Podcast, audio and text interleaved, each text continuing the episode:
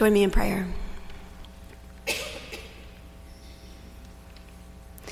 O God, may the words of our mouths and the meditations of all of our hearts be acceptable to you, O Lord, for you are our rock and our Redeemer. Amen. So I've been reading a lot about Joel in preparation for today, knowing that this was one of the lectionary texts. And even though I have been reading commentaries trying to find out exactly who this guy was, you sitting out in the pews probably know almost as much as I do at this point about Joel, because we simply know very little about this tiny, beautifully written prophetic book that's sandwiched in our Bible between Hosea and Amos.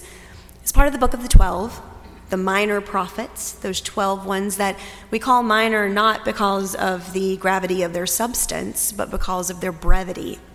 We don't have a lot of preserved prophecy of Joel and the other eleven. But scholars don't even really know when Joel was speaking to his community. They can date it anywhere between five hundred B C and two fifty B C, um, narrow window.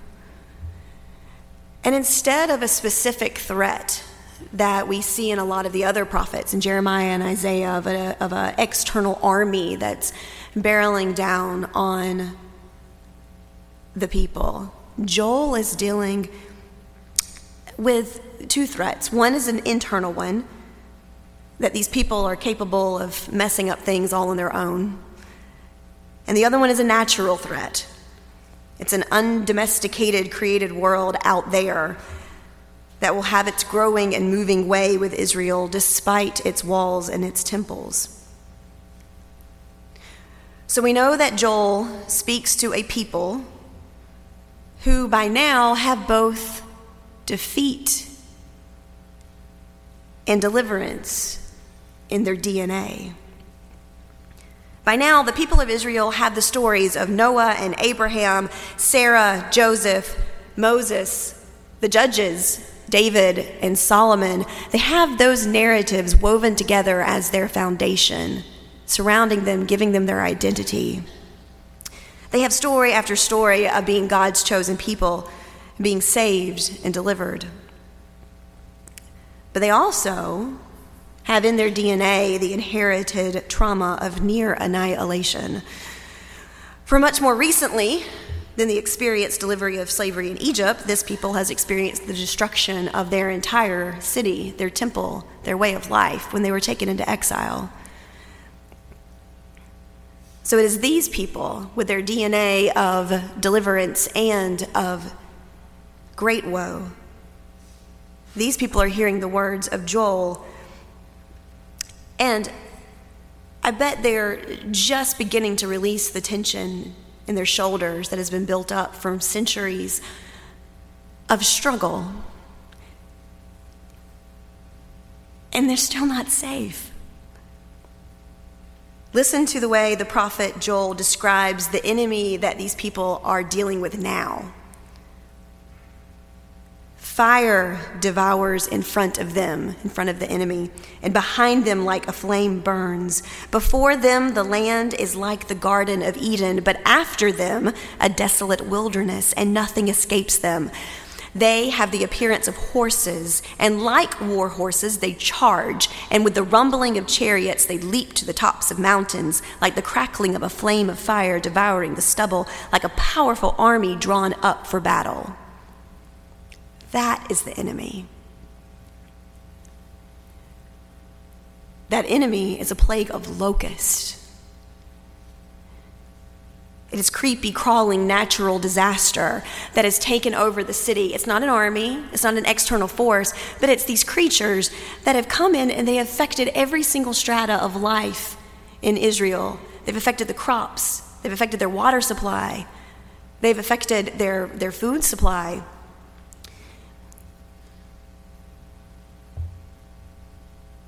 Joel writes at another point, what the cutting locust left, the swarming locust has eaten.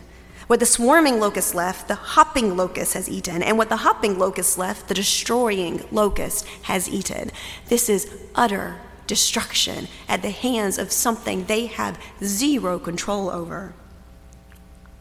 Now, Joel does not mince words. He is convinced that this has happened to the people because of their collective inability, once again, to love justice, to walk humbly with their God. But neither does he mince words about the hope that the text has today. In the scriptures that we have in front of us today, Joel is saying that this plague will end, and not only will it end, but it will end to this future of abundant possibility that they could never have imagined before. In the two verses that precede what Damon just read, Joel tells first the soil not to fear, and then Joel's tells the animals not to fear. And then Joel declares, "O children of Zion, be glad and rejoice in the Lord your God. Be glad and rejoice because they will be restored. They will eat and be satisfied. Their fresh threshing floors will be full. Their vats shall overflow." And twice, Joel makes sure to tell them that never, ever again will they be put to shame in the eyes of the neighboring nations. This is one of the most reassuring and hopeful passages that I have found in the prophetic books. And I love God's action in this, because not only is God concerned about their physical well-being, about restoring their crops and their, their water supplies and their animals, I mean, he wants them to be fed and satisfied. But God cares about their psychological well-being as well. God recognizes the shame that these people have endured and promises that that shall be put to an end, just as well as the hunger.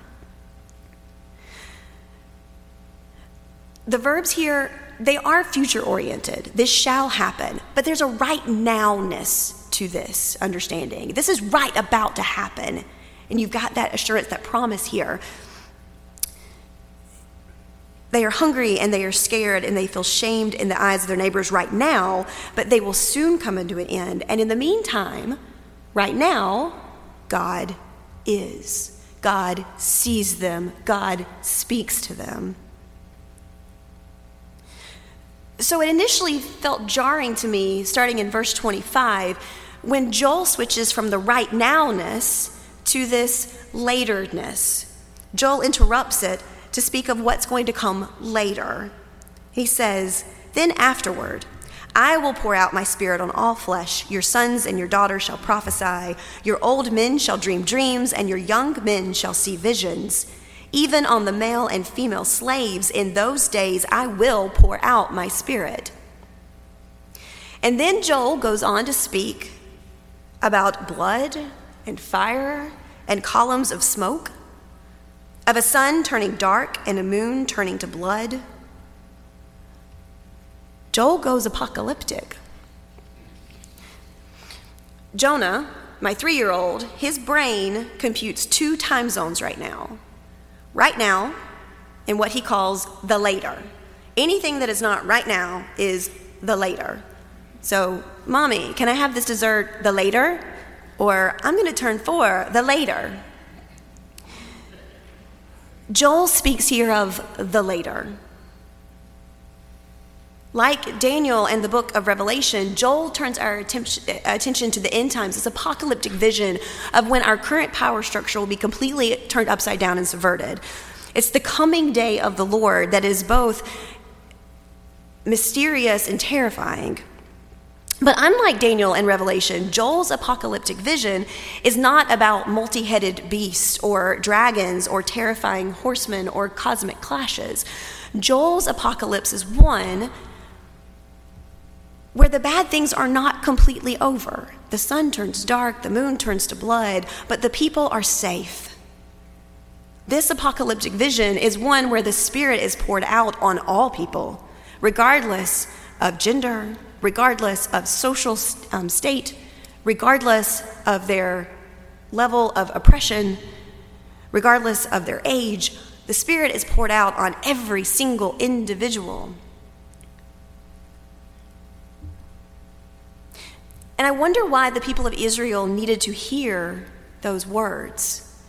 because I know why they needed to hear that the plague was going to be over and that they would soon be satisfied, that their threshing floors would be full again, that their vats would also be full. I get that. But when they were in that darkness of the locust plague, I wonder why they needed to hear from Joel that in the later, the Spirit will be poured out on every single one of them, and they will dream dreams, and they will prophesy their prophecies, and they will be safe. Donna Shaper, she talks about how our apocalyptic imaginations, our assumptions of what the later will be, especially when we're in the midst of a deep darkness in our own plague, whatever that might be, maybe our plague of locust or an illness or a job loss or a deep grief or watching the emotional or physical or psychological decline of someone we love or rejection or addiction. When we are in that darkness, our apocalyptic imaginations can stay so dark. She says that when all is dark around us, isn't it far too easy to live in the dark darkly? To see this as our new normal, our forever? We limit God to the dark side of the night, failing to see the starry side of the night.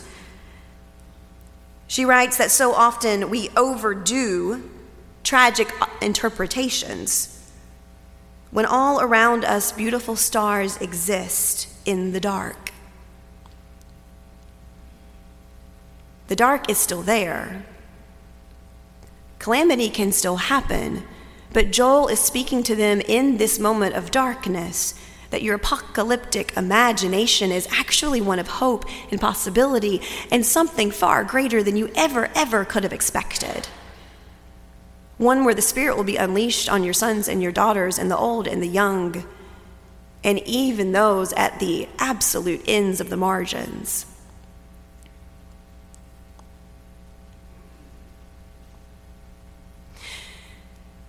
In our Wednesday night Bible study that several of us are in, we deal with the text that's going to be preached ten days before. And when we were dealing with this text ten days ago in our, in our little group, I realized that the Spirit has been poured out, and people are prophesying prophecies, and they are dreaming dreams, and they are speaking. And it struck me with how so many of us have experienced a deep darkness, but our apocalyptic imagination has been stretched enough to see an infinite hope and a possibility in the later. So instead of me trying to tell you what that might look like, I thought I'd bring a different voice who can testify to it a little bit better than I can, I think.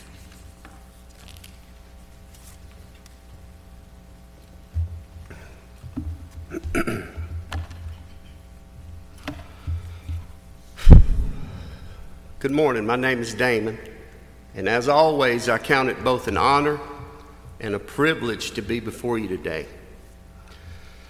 I remember one time this old country preacher, he told me, he said, "Boy, if you intend to be a minister of the gospel of Jesus Christ, then you better learn to be instant in season and out." And this past Wednesday, when I walked onto the grounds of this church for the fall festivities, and Miss Shelley there caught my attention and walked up to me and clear out of the blue said, "Would you be willing to co-preach with me this Sunday?" I knew exactly in that moment what that preacher was talking about. But instead of running off towards that big bouncy house and trying to hide under it, I nodded my head, I gave her a simple yes and told her that I'd give it my best shot this morning. And then I went and I had a pretty good hot dog, a bag of chips, some slaw. I went and found my way better half, Liz, who had already been there for a while, running one of the games for the children. And I told her I was going to head on home because I had some things I needed to think about.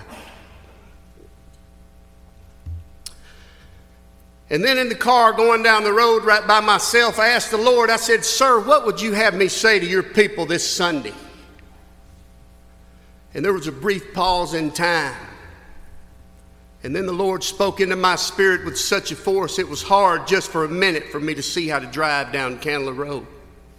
And he said, "Son, you tell them the same thing I told you way back when you lost everything and you had no hope and you saw no future. Back when I reached down from heaven into that dark place of your existence and I spoke light into it." Right here from the second chapter of the book of Joel, verse twenty-five. "And I will restore to you the years that the swarming locust has eaten, the crawling locust and the chewing locust. You shall eat in plenty and be satisfied and praise the name of the Lord your God, and my people shall never be put to shame." You see, back then all I had was faith that one day God was going to bring this scripture to pass in my life. But in the years I've been at First Baptist, I've been living in that restoration. He's made it real to me. And so the first thing I want to say to you this morning is I'm thankful that as a congregation, all of you have stood the test of time right here at the corner of Claremont and Commerce. And I'm grateful today for this amazing place we call First Baptist Church of Decatur, that God himself instituted a long time ago, and that we, as its body of believers, get to play a small part each day in keeping it moving forward. I worked with a lady up there at the steel plant, and I was telling her what our front lawn looked like at the fall festival, and she said, "You know, that big church you go to over there, it's like an anchor in downtown Decatur." And she's exactly right, because I'll guarantee you that on any given week, this place touches more lives in profound ways than any organization around here. And that's because that's just what we do. But that's not who we are. Who we are is what I see out here before me this morning, a core group of faithful followers of Jesus Christ whose commitment to this church and love for one another is what keeps it alive. And so the second thing I want to say to you this morning is that God ain't done with us yet. In fact, in a lot of ways, I think he's only just getting started. Look with me, if you will, at verse twenty-eight. "And it shall come to pass that afterward," after what? After all those years, we felt like God wasn't ever going to send us a lead pastor, a permanent preacher. And then one day he did. And he didn't just send us no regular old preacher neither. He sent us a good one. In case you ain't noticed, there's two of us up here this morning with a whole bunch of notes between us to do one time what our pastor does week in and week out, Sunday after Sunday, up here right by himself with just an old Bible in his hand. Look with me again at verse twenty-eight. Afterward, after what? After all those times when we'd come in here on a particular Sunday and hear the news that another person, another couple, another family had decided to leave First Baptist. And that kind of news always leaves us with a sense of dread. Who's going to be next? And a sense of fear. Are we even going to survive as a congregation at all? Well, I got news for you this morning. Not only are we going to survive as a congregation, but we're going to thrive as one. Look with me one last time at the scripture, verse twenty-eight. "And it shall come to pass that afterward," after what? After all that, God says that "I will pour out my spirit on all flesh. Your sons and your daughters shall prophesy. Your old men shall dream dreams. Your young men shall see visions. And also on my men servants and maid servants I will pour out my spirit in those days." What days? These days. What God is saying with these verses is that he's got a plan and a purpose for each and every one of us. For the sons and the daughters, for the old and the young, for the men servants and the maid servants. And the way he accomplishes those plans and those purposes in all of our lives is not by power nor by might, but by his Spirit, saith the Lord. And so this coming week, let's let each one of our prayers Not be that God would pour out his Spirit. I promise you, he's already doing that. But that is his people. We would be ready to receive it. Thank you. In Jesus' name, amen.